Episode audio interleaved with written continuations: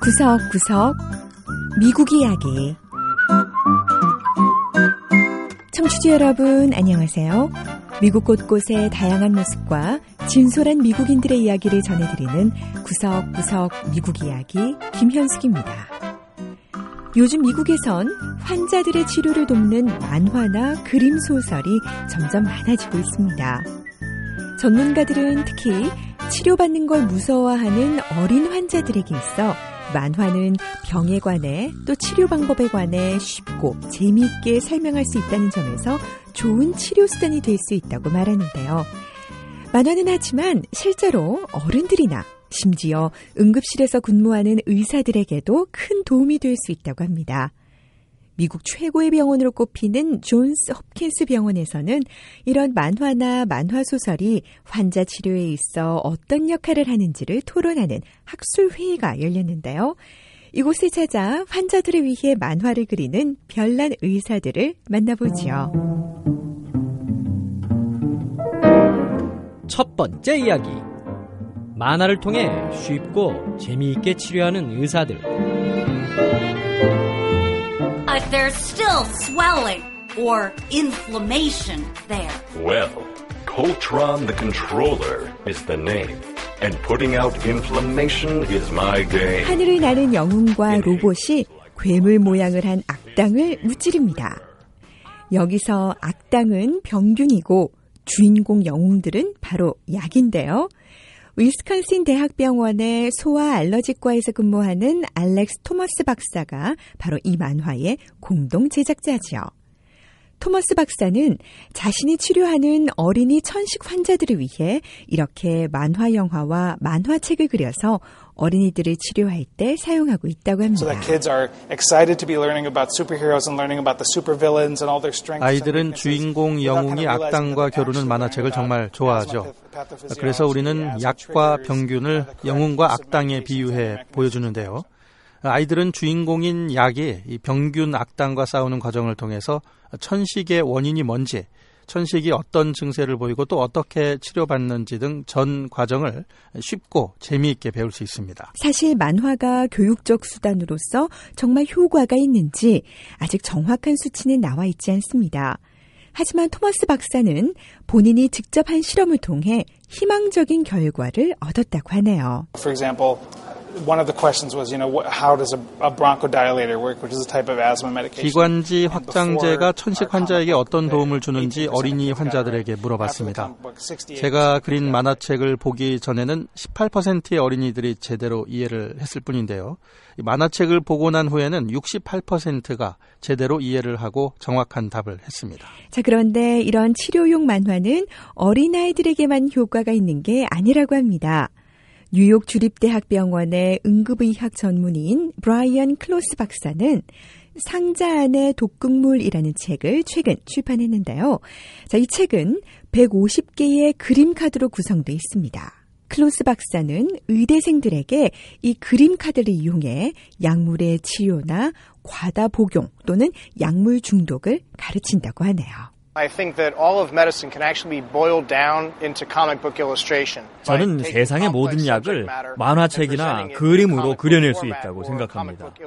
아무리 복잡한 치료나 약 처방도요, 만화책이나 그림 카드에 담아내면 훨씬 빠르고 쉽게 이해할 수 있죠. 펜실베니아 주립대학 병원의 내과 의사 마이클 그린 박사도 후배 의사들을 가르칠 때 만화를 애용한다고 합니다.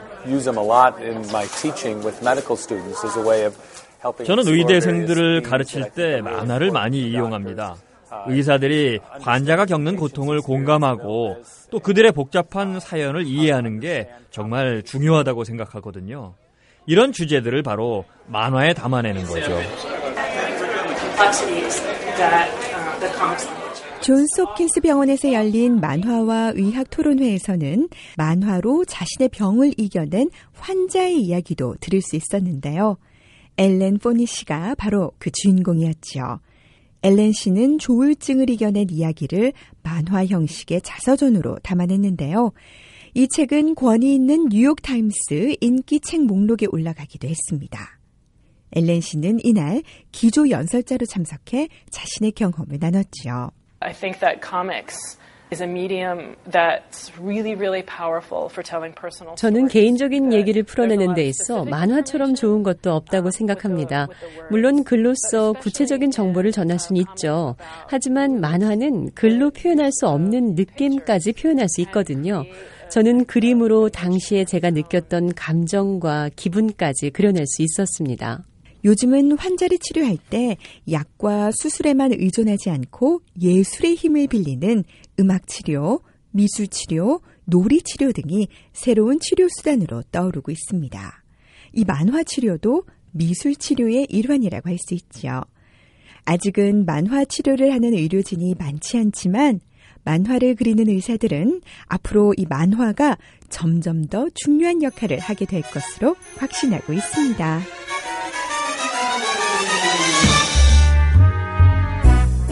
두 번째 이야기. 연극으로 표현한 다문화 도시 뉴욕.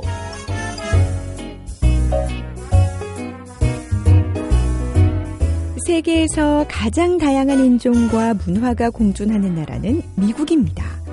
그리고 미국 안에서도 가장 다양함이 넘치는 도시는 미 동부의 대도시 뉴욕이죠. 4년 전 뉴욕에서 활동하는 연극인 아리로라 크리스 씨는 자신이 사는 동네 잭슨 하이츠의 다양한 문화와 언어를 반영하는 극단을 만들었는데요. 바로 극단 167로 167이라는 숫자는 잭슨 하이츠에 사는 사람들이 사용하는 언어의 숫자라고 합니다. 이 조그마한 동네에 이렇게 많은 언어가 사용되고 있다니 얼마나 다양한 사람과 문화가 공존하는 곳인지 짐작이 되시죠? 자, 이번엔 뉴욕의 다문화를 표현한 연극 한 편을 감상해 보시겠습니다.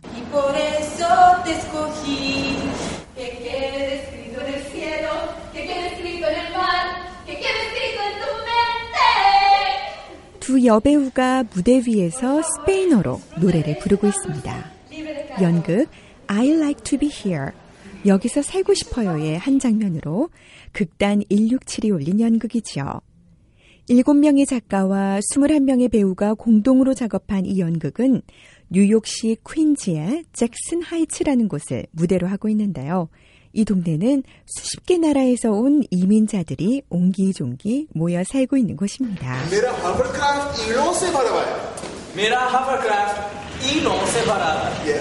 My hovercraft is full of ears. You're fun. You are terrible. 서로 다른 언어 때문에 발생하는 재미있는 상황에 관객들도 웃음을 참지 못하는데요. 극단 167을 창단한 아리 로라 크리스 씨는 지난 2005년부터 잭슨 하이츠에서 살고 있다고 합니다. Some people claim it's the most diverse neighborhood in the world. 세계에서 가장 다양성이 넘치는 도시가 잭슨 하이츠가 아닐까 싶어요. 우리 동네엔 정말 다양한 문화와 언어가 공존하죠. 바로 이런 점 때문에 우리 동네를 연극으로 표현하고 싶었습니다. 한 동네에서 167개의 언어가 사용되다 보니까 여러 가지 어려움이 있긴 한데요.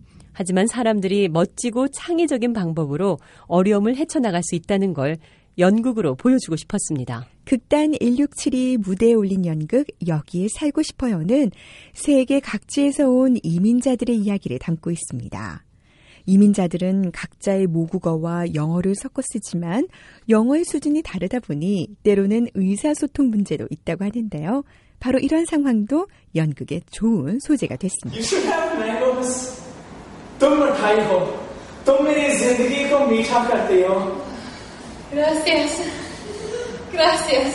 제이 스티븐 브랜틀리 씨는 두 가지 배역을 연기했는데요.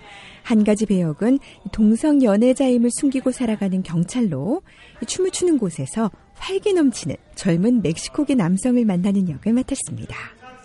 여기에 살고 싶어요를 공동 집필한 작가 중 한 명이기도 한 브렌틀리 씨는 이 연극을 통해 이민자들이 공동체 속에 속하기도 하고 때로는 소외되기도 하는 복잡한 심경을 관객들도 느낄 수 있을 거라고 말합니다. And all the different ways that people feel foreign.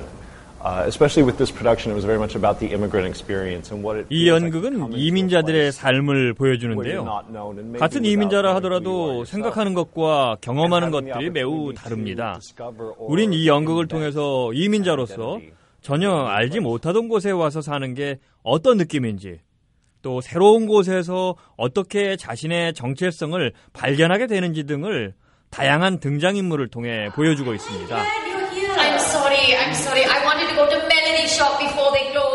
리피카 샤 씨는 인도 푼잡 지방에서 온 지타 역을 맡았는데요. 택시 회사에서 사람들의 전화를 받고 택시를 보내주는 안내원으로 일하는 지타라는 여성에게도 독특한 이야기가 있다고 했습니다. My character has a crush on a man from Korea who works at the music and video store that I 제가 맡은 역은 지타라는 인도 여성이에요. 음반과 비디오를 파는 가게 점원을 짝사랑해서 매일 그 가게를 찾아가는데 좋아하는 가게 점원은 한국에서 온 남자죠. 거기다 같이 일하는 전화 안내원들도 세계 각지에서 온 이민자들이고요. 작은 사무실 안에서도 다양한 언어와 문화가 교차하고 있다는 걸 보여주는 인물입니다. 리피카 씨는 잭슨 하이츠의 일상이 매일 이렇게 극적이지는 않지만 그렇다고 결코 평범하지만도 않다고 말하네요. 잭슨 하이츠에서 사람들이 어떻게 서로의 다른 문화를 극복하고 어울려 사는지, 또 같은 곳에서 어떻게 번성하며 사는지를 보면 큰 용기를 얻게 됩니다.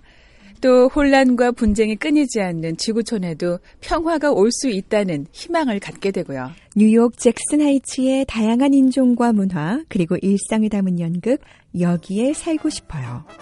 뉴욕의 작은 동네 이야기를 담고 있지만 서로 다른 언어를 쓰고 또 문화가 달라도 하나의 공동체를 만들어갈 수 있다는 큰 메시지를 사람들에게 전하고 있습니다. 구석구석 미국 이야기. 오늘 이야기도 재밌으셨나요? 다음 주에는 미국의 또 다른 곳에 찾아가 더욱 새로운 이야기와 함께 여러분 다시 찾아오겠습니다. 지금까지 김현숙이었습니다.